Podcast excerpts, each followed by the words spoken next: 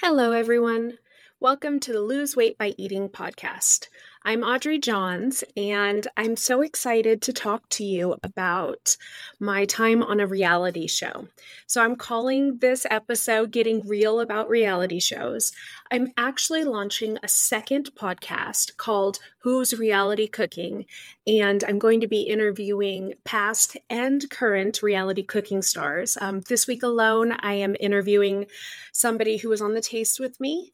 I'm interviewing someone who was on last um, season season of Next Level Level Chef, someone who's on this season of Next Level Chef, so she won't be able to tell me everything she wants to tell me. But with all of that said, I thought, well, I should probably tell my story as well, right? So I figured this would be the right platform for it. I don't want to turn the other podcast into the Audrey show, right? This is the Lose Weight by Eating show. This is the show I'm going to talk about my journey with weight loss and with the whole Lose Weight by Eating brand. And so I thought, let's talk about it here.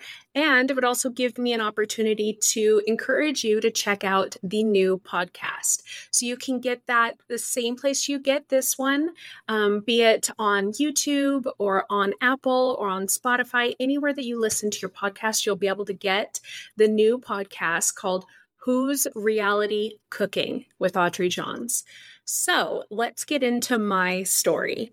Now, I'm starting this uh, right before I'm going to talk with Don as my very first interview. And Admittedly, I'm so relieved that the taste is not available anywhere free on streaming. I told him, hey, I'm going to watch the show and then we can kind of catch up on camera. And I'm trying to keep it very clean in between the, the interviews and the, hey, are you willing to be on the show? Because I really want this show to be new and fresh. And I want it to feel like a real reunion when I do reunite with friends or a real meeting when I do meet new stars. So I told Don yesterday via text, I'm going to watch all of our season of The Taste. And I was so relieved when it wasn't out there because it's been 10 years and I still haven't watched it since the day that it aired. And I'm going to get into why now. I'm really excited to find out are they still kind of bait and switching people on these shows as they did with us? Uh, so we will find out in the new podcast. But this one is all about my time on The Taste. So I was on season two of The Taste. There were three seasons. My season aired on January 2nd, 2014. And you might remember it. It was very similar to The Voice. It was a blind competition in that they would taste one bite of your food. So it would be on a little spoon you remembering now? so you would taste the the judges would taste one bite of your food and then decide, you know, are you going to be eliminated? Are you going to stay? And and all of that stuff that's very similar to the current cooking reality shows. It was kind of a groundbreaker in the moment. It was the the second show to ever be prime time for cooking reality and cooking competition shows and the hosts were Nigella Lawson Anthony Bourdain. So this was a really big amazing show and it was quite the amazing opportunity for all of us just to be able to be in the same space as some of these other chefs. I was lucky enough to be chosen by Marcus Samuelsson, who is a Michelin star chef. He has cooked in pretty much every single White House administration since he, you know, jumped into the culinary scene. And he is a great mentor and quite the stylish gentleman, I will say. Um, but let's take a little step back and let's talk about the casting call. I had actually been doing eHow videos. You may remember eHow. It was um before YouTube became really, really popular, they did how to videos. So it was considered at the time they boasted they were the largest how to website on the internet. And this again was over 10 years ago. So I don't know that they are still in production, but I'm sure you can find the videos out there. Just look up Audrey Johns Ehow. And I was actually approached by the the people at the Taste to come to a casting call. So a lot of people probably saw it on their social media or it was word of mouth. I was lucky enough to be approached by the casting team and they asked me to come down to Los Angeles and try out. So I stayed at a friend's house. I stayed at my friend Kate's house the night before. Kate is was amazing. We've unfortunately lost her. Um, but Kate was kind of my inspiration to learn how to cook. She was such an amazing cook. And so I made my dish at her house by myself. Don't worry, I didn't get help. And I had to bring it in cold. And this is something we're going to get into, but I don't think a lot of people realize that, at least back then, we'll find out more in the new podcast. But back then, the judges would taste the food cold. And if only I had known that going into it, I probably would have been creating foods that were better cold, as with my other castmates but we'll get into that a little bit later. I made a meatball dish and I brought it into the casting call in Los Angeles. So you go in, and I, it was either a big U of tables where you would stand behind, and the judges were in the center, and they were not the Anthony Bourdain, Nigella Lawson. This was like a casting crew. Or it was a an O. I can't remember if it was closed off, but it was I would say probably about 10 to 15 of us in the room, and they were doing it all day long. And they would have us come in, they would test our food, and if they liked it, then we would be shuffled into another room to do a confessional. So a confessional interview is similar to when when you see the talking head is what they would call it. When you see the contestant just talking directly to the camera, or maybe looking, if you're watching me on YouTube, I'm now looking to the side of it like I would have in the confessionals, where you're looking at the producer. But they are asking you questions and they're trying to prompt um, emotion, drama, laughter, what they're trying to convey in the moment.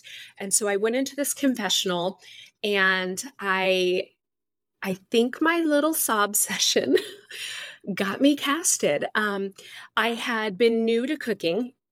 And I was so excited at the opportunity to meet Nigella Lawson because it was a show that my mother and I had watched.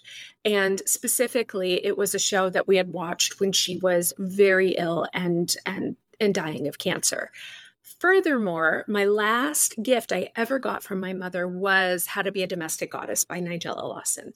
So this kind of all felt like it was a coming home. It was a an opportunity to make mom proud or to uh, reconnect with her in some way. And I know that seems silly, but for those of you who've maybe lost a parent, I think you'll definitely understand what that feels like. So they asked me, you know, why do you want to be on the show? And I talked about how much I wanted to meet Nigella Lawson, and they asked why. And I had a sob session, as I think I did a couple of times on the show. But again, so glad I can't watch it because it would just be so embarrassing. But I think that got me the gig. And I'm as much as I would have loved to have had Nigella as my mentor, I don't think I would have been able to cook. I think I would have been a little bit starstruck. And so I was really lucky in that I got to work adjacent to her and I got to meet her and I got to talk to her and I got to have her critique my food and and my my style of cooking. But I didn't have to be, you know, starstruck with the ticking clock going to get ready, once I found out I was going to go in and try out, you basically go in. I believe there were 32 or 36 of us who went to the actual production studio. They flew people in, they put me on a train from Paso Robles, California down to Los Angeles. And they basically just brought us all in and they had everybody try out. And same thing is, you know, as with the show, they were trying out our food blind. So we would make the food. They would film us making the food because who knows? Are you going to be in the show? You're not going to be in the show. And the whole first episode, maybe the first two episodes, were all for the tryouts. And I wanted to be really ready for that. And again, I did not know they were going to be trying my food cold. I was very lucky that the food I made was good cold. I actually worked in a kitchen for a couple of days just as a line cook to kind of get the pace of the kitchen. I was a home cook. I was new to cooking. I was great, you know, with the camera. I was as you guys can see if you're watching YouTube, I love interacting with the camera, but that didn't mean I knew the pace of a kitchen and I was going to be walking into this studio with big chefs and I was completely intimidated. At this time, I was writing several food and wine articles in Paso Robles, California, and wine region.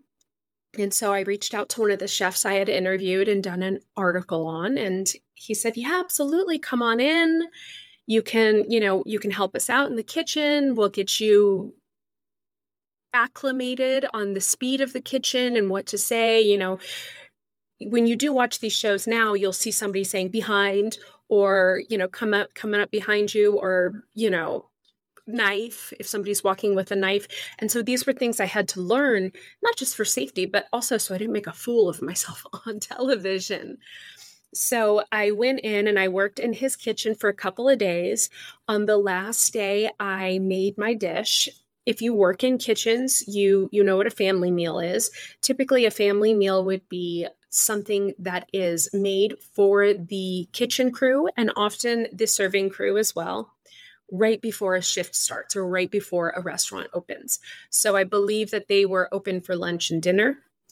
And so part of the family meal was the dish I was going to make for the taste, which was amazing because I got probably 30, 25 to 30 people chiming in and telling me I would change this, I would do this. And it was all the servers, it was the manager, it was the the chef, all the line cooks, you know, all of the the saute cooks, everyone chimed in and told me I would change this, I would change that. So I was really, really lucky to have that opportunity. And if you're watching this because you're going to go on one of these shows and you are a home cook like me, I would really recommend reaching out to a restaurant if you know someone and say, hey, can I, one, get the pace of the kitchen? And can I just come in and work for free and, you know, learn the ropes? And or two can i bring in a meal and have you critique it? You know be as cruel as you need to be or as kind as you need to be. And they were amazing. And i felt as ready as i was going to be. So i i packed up my bag and a couple of my nigella lawson books because i wasn't about to go and meet her face to face without being prepared. And no i never had the the um the opportunity to ask her to to sign any of them. I, I do kind of kick myself for that. But again, specifically, How to Be Domestic Goddess was the last gift my mother gave to me. And so the thought of bringing it on set and possibly losing it or damaging it, it just, it wasn't really worth the, the, the chance of ruining my mother's last gift to me. So I, I left them all in my room, but I did pack up a huge bag, jumped on the train, and rode it all the way down to Los Angeles. And they picked us all up and brought us to a lovely hotel. I believe it was the Hilton, right by Universal, right. I think walking distance from uh, from the the Universal City Walk. Either that or there was a shuttle. Again, this was ten years ago, but that was where the cast would hang out. I was very excited to get down there and try out. I met a lot of amazing people, and we'll get to all of that. But I do want to note we all got, and this was such a huge missed opportunity for the for the production team was we all went shopping at Whole Foods, and it was the most amazing Whole Foods I had been to, and I probably ever have been to thus far. If you live in a big city, you know what a, a downtown Whole Foods is like. This was downtown Los Angeles Whole Foods, or maybe even downtown Hollywood. It was the coolest Whole Foods I've ever been to. It was at least two levels, if not three. And we were given a certain amount of time and a certain amount of money. We could just run all over the store and get what we needed. We also, once we were done, a lot of us stocked our fridges in our room to save money, you know, some salads or what have you that you could just kind of eat out of your room as well.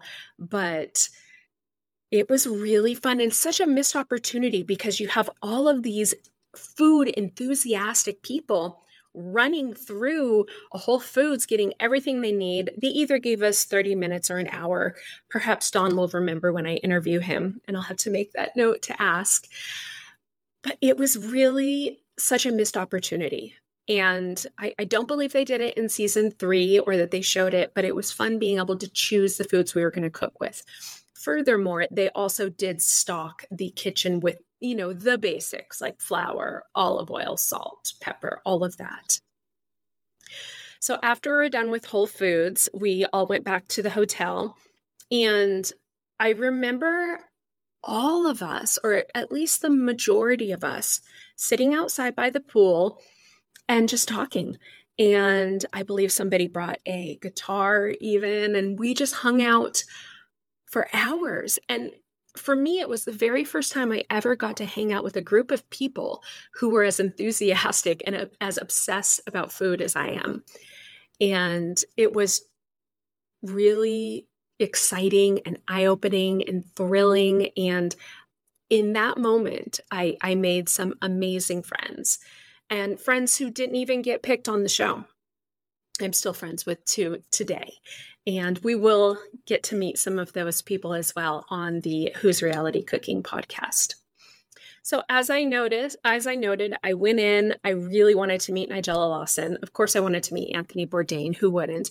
And I was very, very curious about Marcus Samuelsson. I had read one of his cookbooks. I had heard all about Red Rooster, his amazing restaurant. But at this point, he hadn't been doing a lot of these reality cooking competitions.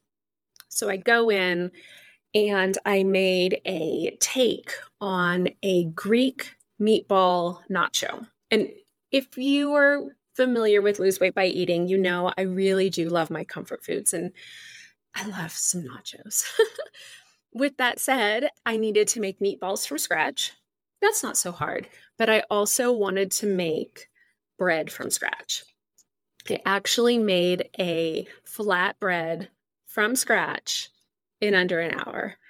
And I remember later on, perhaps that night or the next day, people were talking about it. And somebody said, Are you the one who made bread in an hour? And I'm like, Yeah. And this was a big chef who I think made it to the final three. So I kind of felt, one, I felt like I, I wasn't good enough to be in this group of people.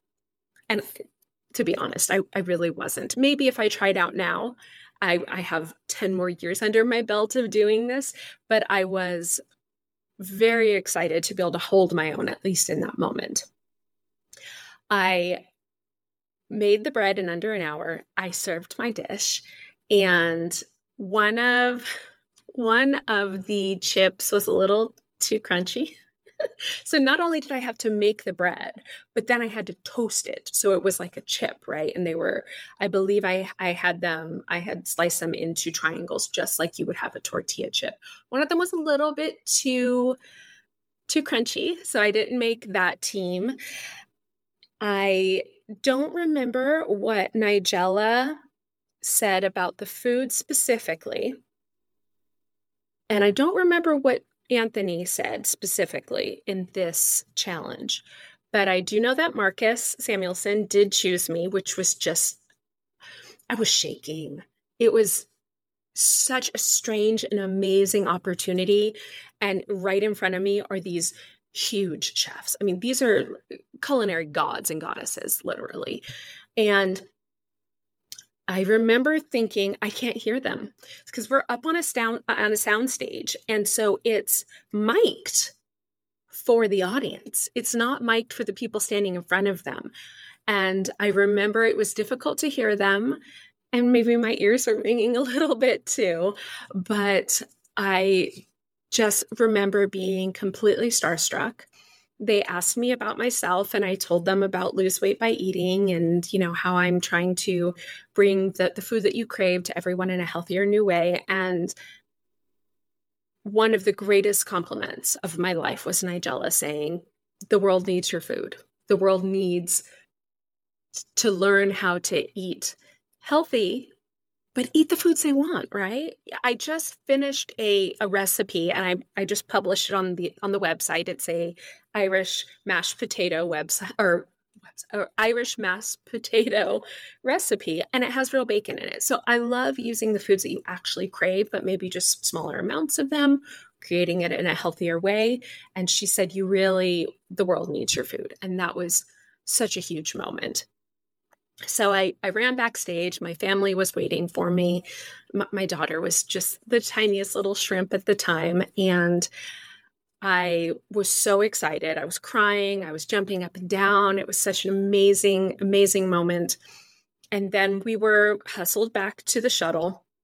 And Lisa Ann is amazing, but she didn't get chosen. However, you guys are going to meet Lisa Ann in the What's Reality Cooking podcast because she was on MasterChef and she did so well on MasterChef. She got her own reality show out of it. So I can't wait for you to meet her. But in that moment, it was my family and me and Lisa Ann and her family, and she hadn't gotten chosen. And we were on this bus on the way back to the hotel, and they were so excited. I remember saying, shh, everybody, just let's celebrate when we get back because in the back of the bus was this charming, wonderful woman who I'm still friends with to this day who didn't get chosen. And so I remember vividly thinking, we I need to have some grace in this moment. And, you know, she's I I know that she's much more accomplished as a chef than I am. I just got lucky in that moment. And that was my my first day on the taste. I know that they filmed for two days, so I had a day off after that.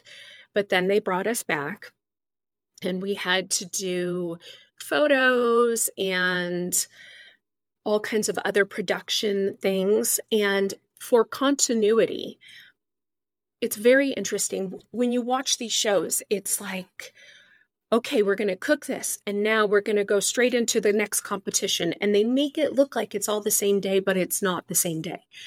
That's just not possible for for the lighting crew, for the camera crew, for, for the the sound crew. And then all of the legality around with SAG to make sure everybody's getting their breaks on time and all of that. And there's just no way you can really, truly film a whole episode in just one day. So we were wearing our clothing from day one for a good four days. And I still have the red dress. I I remember it just smelled. it smelled of food and just any other thing you can imagine after you've worn something for four days and been, you know, nervous and excited. I remember talking to my friend Sarah, who was on the same team as me, and she said, I'm going to go home and burn this shirt. Uh, we were stuck wearing the same clothing for several days of shooting. And I still have the dress, it's still in a a bag to bring to the dry cleaners, but I'm never going to wear it ever again. I, I lived in that thing for a whole week I don't ever want to put it back on, but I just don't have the heart to throw it away. So I still do have my my stinky red dress. And you know, if we end up doing a Patreon here on the Lose Weight by Eating podcast, perhaps I will show photos and or maybe even get it cleaned. We will see. But on to the next leg of the story. The the people who did not get chosen go home and that was very bittersweet. And those of us who did get chosen stayed. And our families got sent home, and we were sequestered, which, uh, if you've ever done one of these shows, or if you've ever done a high media pool, you know, if you're on a jury for a trial, you would know what that's like. However, none of us were prepared for the fact that we were not going to be allowed to be away from production for more than maybe three hours, I believe we were initially given. Initially, and we're going to get to that because they definitely cracked the whip later on. So we were sequestered. We we had to basically stay on the grounds of the hotel. And if we didn't, we had to tell them where we were going and we had to check in when we came back. And we go into episode three, I have written here. So I do believe that the initial picking of the teams was two episodes. And episode three was called My Life on a Plate. And oh, you know what? I have here that the, there were two hour sequesters. But again, these are my notes I wrote the other day. So perhaps it was two or three. And we we, we end up cooking together as a group. But before we do that, and again, I can't watch the shows right now, so they're not because they're not available to on streaming at this time. I'm, I'm hoping at some point we'll be able to, and then maybe I can do a, a rebuttal to my own podcast and I can talk about what really did, you know, make sure I've got the timelines correct. But we ended up getting ourselves into a little bit of trouble. We had some contestants go missing and they ended up cutting the two hour sequester down to one hour. And that's not even enough time to go and get food. So we were really kind of stuck in this pod. And that's when they started trying to create drama for the show. And and I get it. You know, this is a reality show. I definitely went into it knowing there would be a certain amount of drama. But what I was not prepared for was that they would mic us from the moment we stepped onto the lot until the moment we left. And so we're talking about somewhere between 15 to 18 hours with a mic on each day and only maybe an hour of filming. And I'm really excited to talk to some of the other taste mates or taste buds, as we call ourselves within our little season two group, to find out if anyone noticed that audio was pulled from inaccurate timing. And I'm sure it was. But I remember saying, Oh, I need to take my mic off. I need to go to the bathroom. And they're like, No, no, you have to wear it. And I remember going and like putting my hand over my mic because I didn't want them to be able to, I didn't want them to hear me peeing, right? But I think they were trying to catch us shit talking each other. And even more so, when we went into the confessionals, we would go into, so we were on the Universal lot. We had two of the big sound stages. One sound stage had the whole, the taste, kitchen for all four kitchens, for all four teams. And then behind it, they had trailers. And I'm the same kind of trailer that you're probably thinking right now, not fancy, just empty, just like a, a trailer that you would bring boxes in from out of state. And they had made it look in the back like a kitchen they did a beautiful job. If you guys get to watch the confessionals, you'll be so surprised that these were actually trailers. And then they lit each one according to the team. And we were team green, which is why I'm wearing green today. And they brought us in there and they they would say something along the lines of, well, so and so said this about you. What do you have to say about that? And, you know, so and so was talking crap about you. I'm, I'm really trying to mind my P's and Q's on the Lose Weight by Eating podcast because the S and the F bombs are definitely going to hit on the other one. So I'm trying to be clean here. But they were trying to get us to, sorry guys, shit talk the rest of the the cast. And they would keep us in these confessionals for hours on end. I remember one of them was about three hours, and I was just completely broken down because they were just telling me this person said this about you, and this person said this about you, and this person said this about you. Later on, I ask them, and they say no, but you know, you take it with a grain of salt. But then you actually watch the show when it airs, and none of that's on camera either. So it makes me wonder were they just trying to create drama? And again, this is a show. I get it. I'm cool with that to an extent, right? So we we go back to our hotel and we're under one hour sequester now because someone I don't want to rat anyone out, but one gal went missing. And I think if you watched the show, you probably know who, because she goes missing again later. And so we were under sequester, and I remember I was in my room and I get a knock on the door.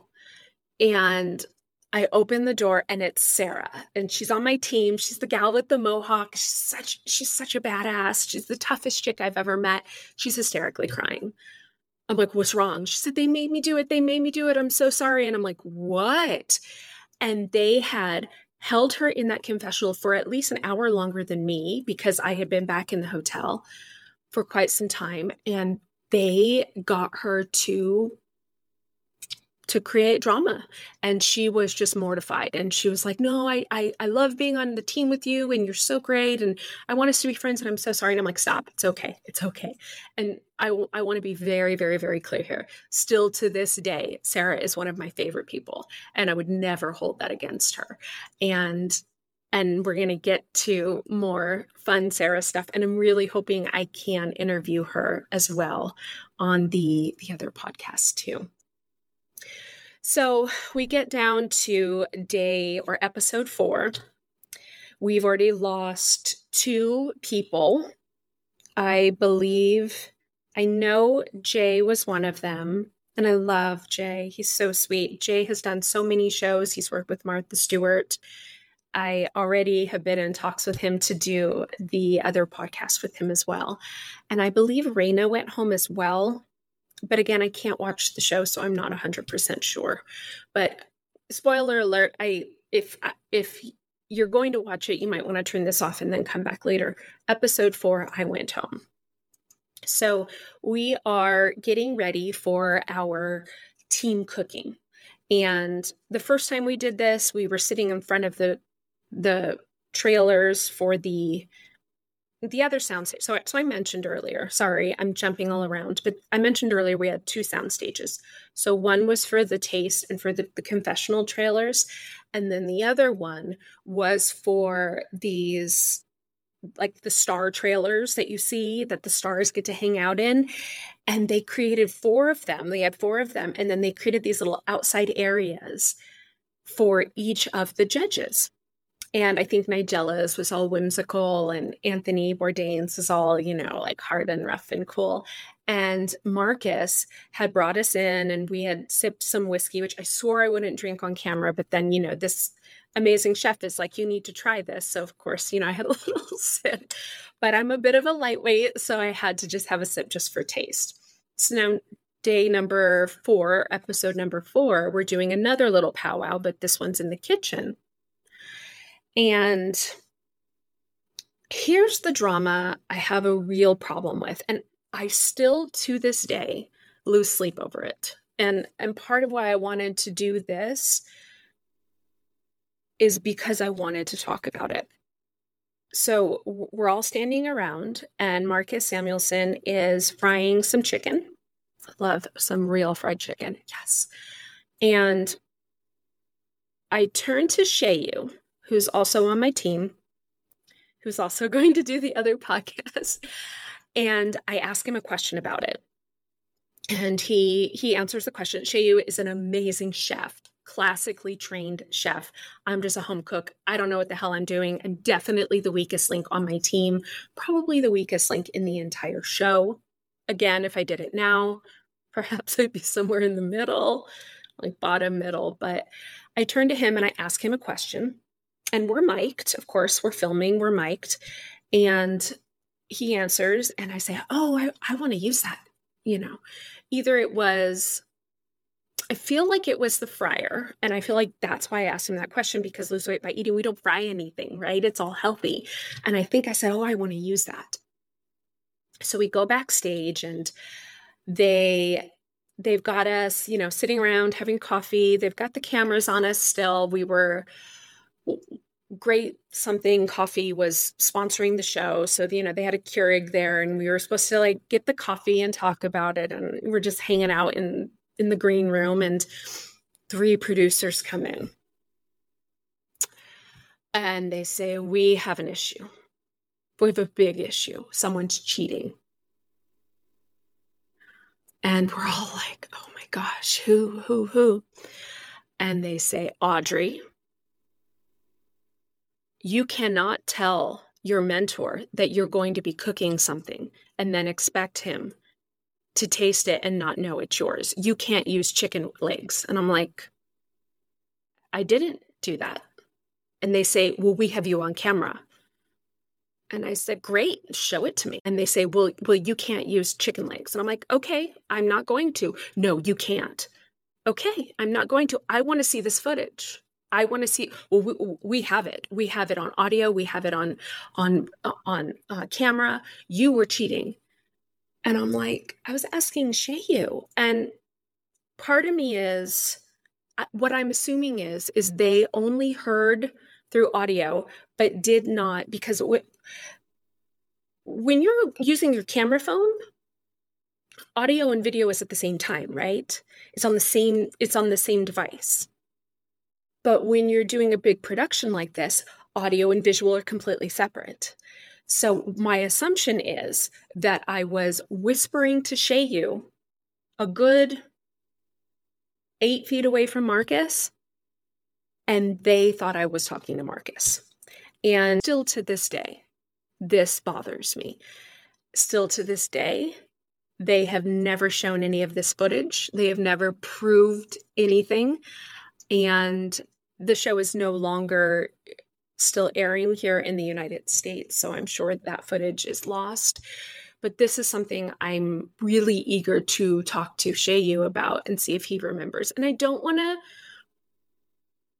I really assume it was just audio because if it was visual, then we have a possible race issue that I'm speaking to. There's three white people and two African Americans in the room, and I speak to one African American and they think it's the other one, I'm like, I don't want to call race card here. I, I don't feel like as a white woman it's it would be appropriate for me to. And that's why I want to talk to Shayu about it.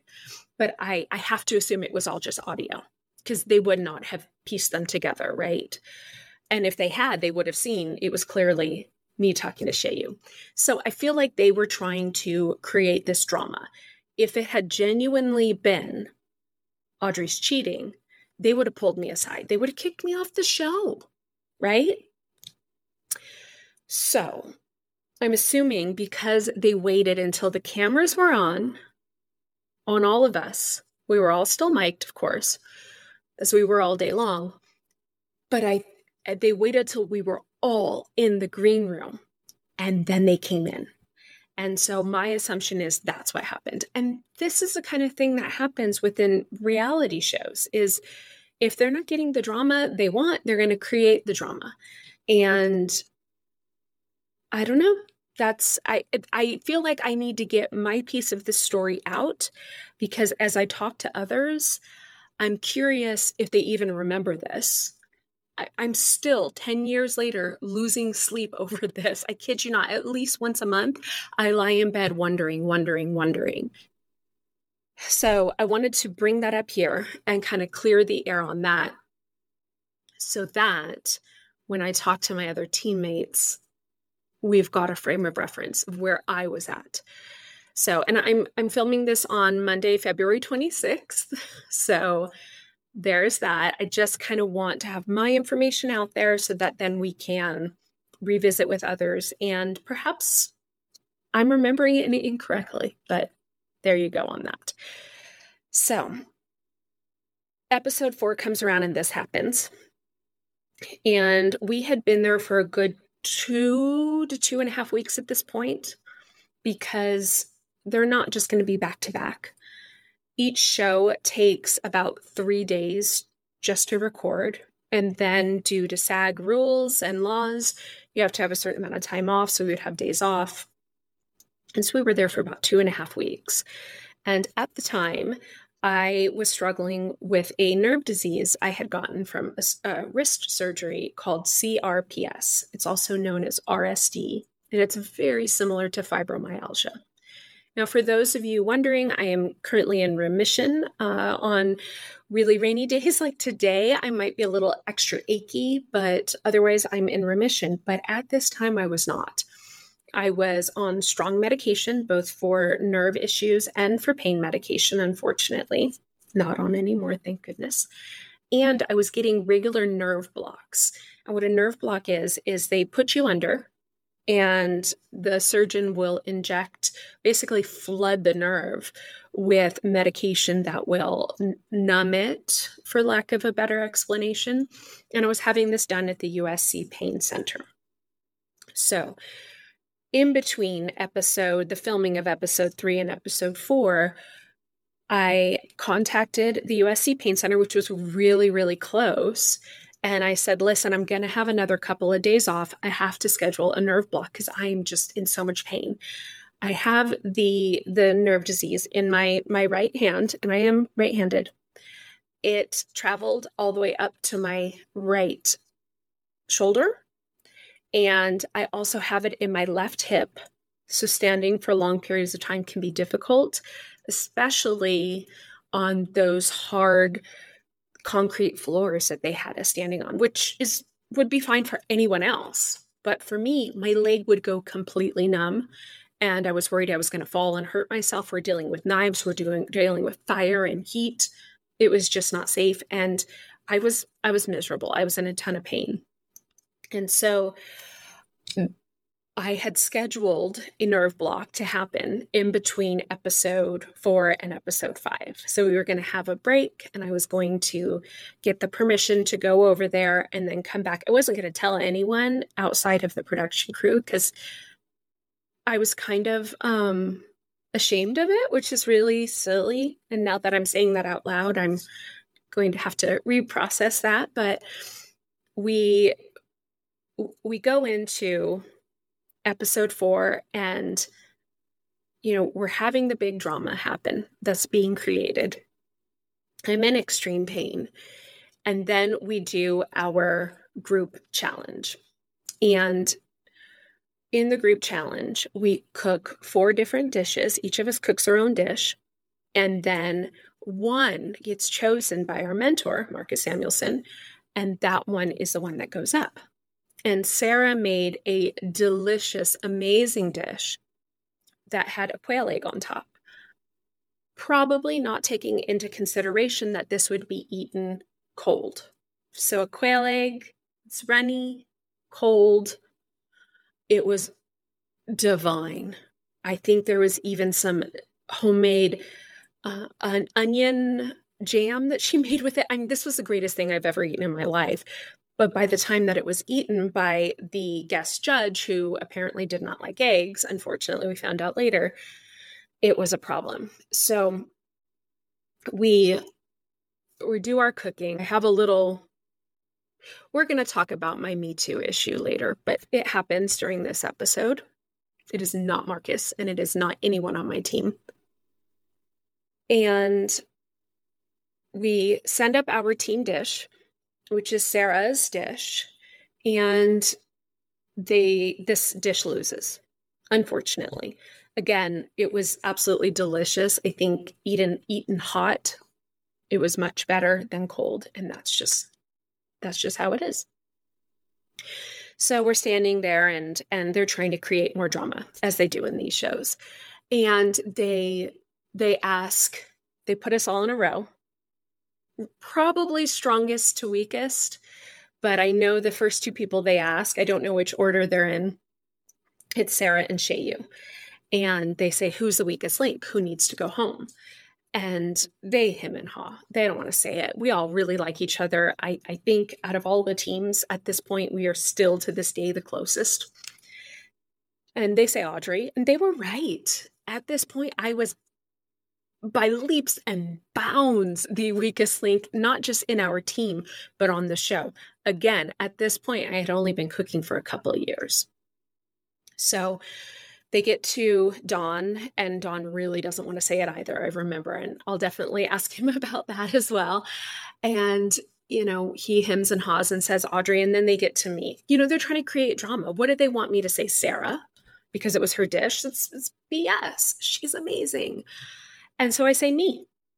And I remember, and I it bums me out that they didn't capture it or put it on camera, but everyone gasped because we're standing on this big sound stage and here's Marcus's team and then on this side on in the middle. Sorry if you're watching on YouTube you're seeing me like with my hand gestures but on the left of all of us was Anthony Bourdain's team. On the right of all of us was Nigella Lawson's team. And then finally, you know, further down was the other team. And I remember hearing the gasp. And I said, Me, I need to go home. I should be the one to go home. I want my team to win. I should be the one to go home. And so I kind of fell on my own sword. And this was for a few reasons. One, I genuinely was the weakest link and I really wanted my team to win. Two, I was completely exhausted and in so much pain and I didn't know if I could keep going.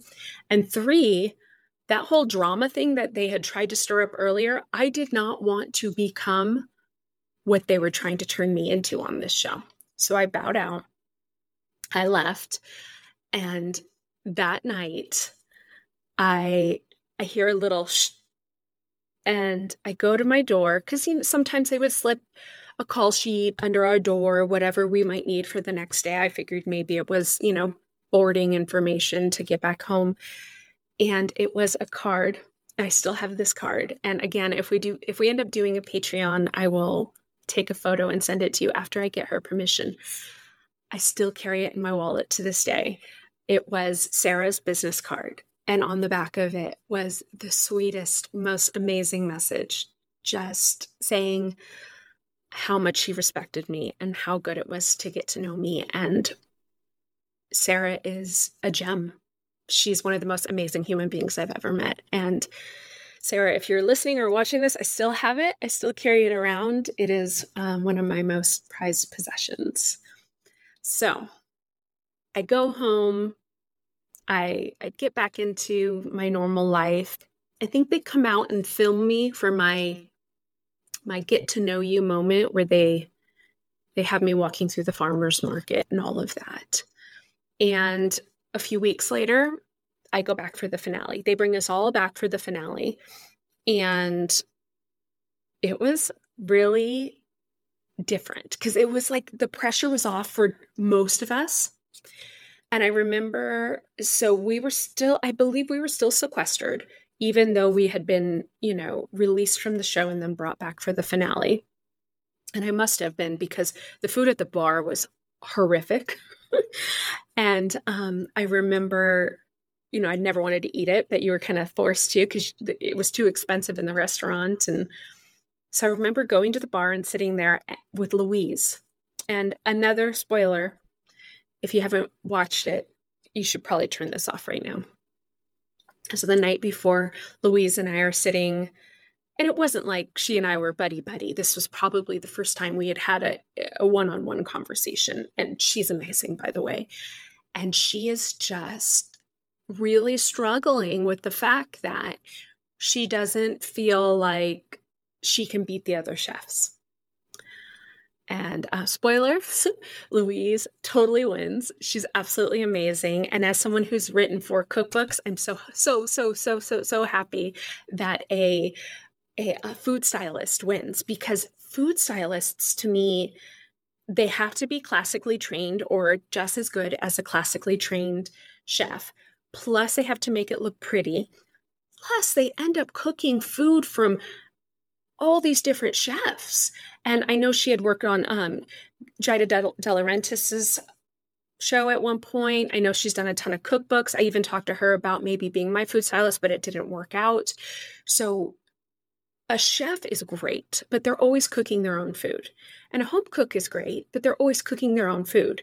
But a food stylist is cooking their own food and everyone else's food and making it look pretty. So I think in the moment, and I don't, I know I could not have given her this perspective in that moment because I had yet to ever write a cookbook or really know what a food stylist did. But she was really struggling with the fact that you know, I don't deserve to be here and I'm not going to win and I'm going to make a fool of myself. I don't think she said that, but it was in that same mode and she was really struggling with it. And we had a really great conversation. I remember telling her, You're so talented and you're so fun on camera and just go out there and have fun. Just go out there and make yourself proud. You should be proud that you've gotten to where you're at. And again, spoiler alert, um, Louise wins um, Taste season two, and we we go into the into the lot on Universal. We go onto the soundstage, and they have built us some bleachers, and we're all sitting in the bleachers, and I'm having like a full pain attack and doing my very best not to let it get caught on camera, which it didn't. Thank you, thank you. And we were not ever allowed to bring our phones on set, but we did. we all totally snuck our phones in on set for this last finale. No, we were all very respectful. We weren't, you know, taking photos of it while it was happening, but this was possibly our last chance to be on this set. And damned if we were not going to get photos of it on our crappy old, like, what, iPhone 2 or something. It was 10 years ago. So we, we brought our phones on, and at the end, we took photos together.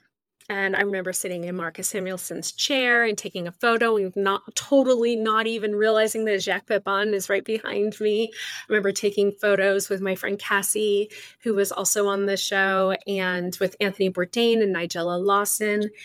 And they eventually whisk the four judges away, you know, send them all home. And we were, then they start setting up this is great, you guys. So they send the judges home. These are stars. I get it. They have stuff to do. And then they start tearing down the set and putting up decorations and putting out food and champagne. And we're going to have a wrap party. And I'm like, oh my gosh, we get to do a real Hollywood wrap party, not like wrap the music, like wrapping of the show. We weren't invited they didn't invite any of the contestants. They only invited the crew, which the crew damn well deserved it because they worked hard. But the 16 of us, only one of us got paid because she won. We were all there working for free, never made a single dime off of the show unless she got cookbooks like I did and Cassie did. It was, again, I really don't want to curse on Lose Weight by Eating podcast, but it was bullshit, you guys. It was just are you kidding me? We just gave our hearts and souls and made fools of ourselves on television, and we don't even get to have a free glass of champagne. So we were pissed. We were all really like, Are you kidding me? I'll go back to the hotel and I'm in my room and I get, oh man, I forgot this. I get a text message from Brad. I got to I have to call Brad. So Brad was on Anthony Bourdain's team and I get a text message from him, and all it says is along these lines is something like, Get down here now. like, okay. And I knew he was in the bar. I knew what he meant. And I get down to the bar, and it's him and Jacques Pepin sitting at a table together. And if you don't know who Jacques Pepin is, do you know who Julia Child is? Because Jacques was on her show for years and years and years. So now I can officially say that my degrees of separation between me and, and Julia Child are one, right? So I get down there, and here is this food god. It seemed to me like even Anthony Bourdain was a little starstruck by this man. This is who this is, okay? and we're all sitting there and we're drinking wine. And I remember my friend Patty, Patty Bello is a, a winemaker in Paso Robles, and she had sent me with a bottle. So I went running back up to my room and brought down a bottle of, I believe it was her Merlot or one of her red blends. And she was so excited later on to find out that Jacques Pepin had drank her wine. But we open up the wine, you know, food is flowing, and and at some point, you know, Jacques. Well, first of all, Jacques is telling us all these great stories about, you know, about how he met Julia Child and the stories he had heard about her beforehand, and and if you're watching me right now, I'm like so animated because it was such a huge moment for me to meet him. And at one point, so they have a piano player in the bar at this hotel. And at one point, he gets up and he goes over to the piano player and he talks to him for a moment. And then he dedicates a song to us. And he stands up there and he sings to the whole cast of The Taste who was down there in the moment a, a song in French because he's French. This is like this doesn't happen to anyone, but we got to experience it. So, with that said, it was bullshit that we didn't go to the wrap party, but I don't think any of us were sad about it after that night because we got to hang out with Jacques. So, that is my story from the taste. I, again, I watched it the moment it came out. I watched it live. I I ended up getting a cookbook deal with HarperCollins because of it. So I'm I'm grateful for my time. I do want to give some takeaways, however. They did some of us dirty. So Cassie specifically was on Ludo's team and Cassie is the most adorable human being ever. She has this nervous giggle that is very rare, but they played it on a loop. They did her so dirty. It was heartbreaking. And Tosh Point oh picked it up and they made fun of her. And I remember her calling me. I'm sure she called quite a few of us totally crying because they were making fun of her on Tosh oh because they took one giggle she did once, one nervous giggle. Who does not have a nervous tick, right? And they played it on a loop throughout the whole show. With me, they I would be saying, "Oh yeah, my readers like this and my readers like that," and they would make me re-say it to say my fans. And then they would turn around and tear me down because I said I had fans. I still to this day don't use the word fans. I am a, you know, D or F list celebrity at best. But I they did me dirty in that. They did a lot of us dirty. Um, they really edited it to create the drama they were looking for. Unfortunately, the show didn't do better because of it because it was only in for three seasons. But like I said, I, I met some lifelong friends. And if you subscribe and tune in over at Who's Reality Cooking podcast, you will meet some of them.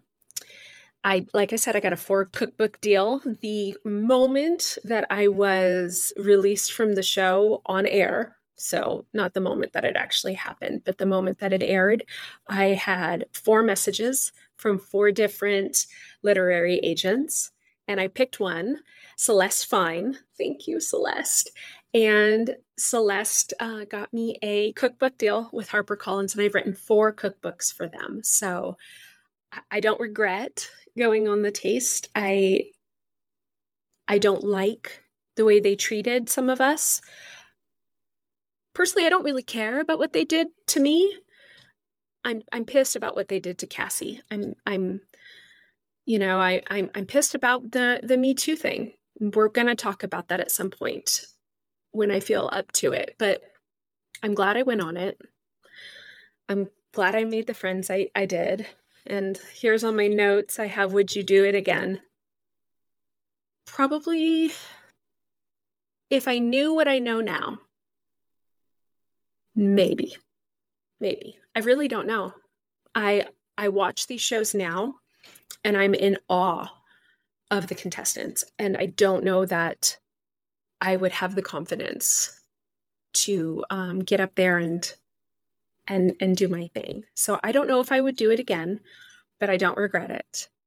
So that's my story. This is a much longer podcast than I had anticipated. However, because it is not the inspirational, exciting thing that I want this podcast to be, you can keep listening because there's another one coming. I'm going to launch two today so that you have two podcasts. So thank you for following along with me.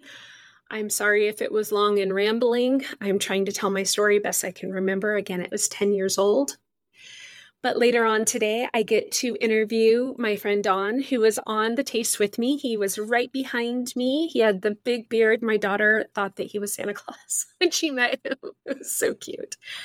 And that's my time on the taste. I felt like this was a better platform for it because I really want the other platform to be for the people who've been a contestant. I want to give them that moment. I want them to be able to say their piece. I want them to be able to say, they roped me into saying this, or they looped my giggle, or they pulled me into confessional and kept me there for five hours until I agreed to talk crap about someone. I hope that's not still happening. And if it is, you know, admittedly, it does make for good TV, but that platform is going to be for those chefs and those home cooks to say their piece. And with that said, I am going to give them the questions ahead of time. And as long as it's before I'm done editing, I'm going to let them cut out things that they said. I, I feel like we go out there and we work for free on these shows because we do not get paid unless you win. And we're talking months sometimes of not getting paid. And I feel like we now need to be able to say our piece and talk about all the great things that come about of it and also talk about the things to look out for. Like if you're trying out for one of those shows, your food better taste even better cold than it does hot. And I'm going to leave you on that note. So thank you so much for following along on this very long winded podcast about my time on the taste. Again, I'm Audrey Johns. Happy cooking and stay tuned for another episode of the Lose Weight by Eating podcast next. Bye. Thanks for listening to the Lose Weight by Eating podcast. Be sure to subscribe to get new episodes when they drop. Happy cooking!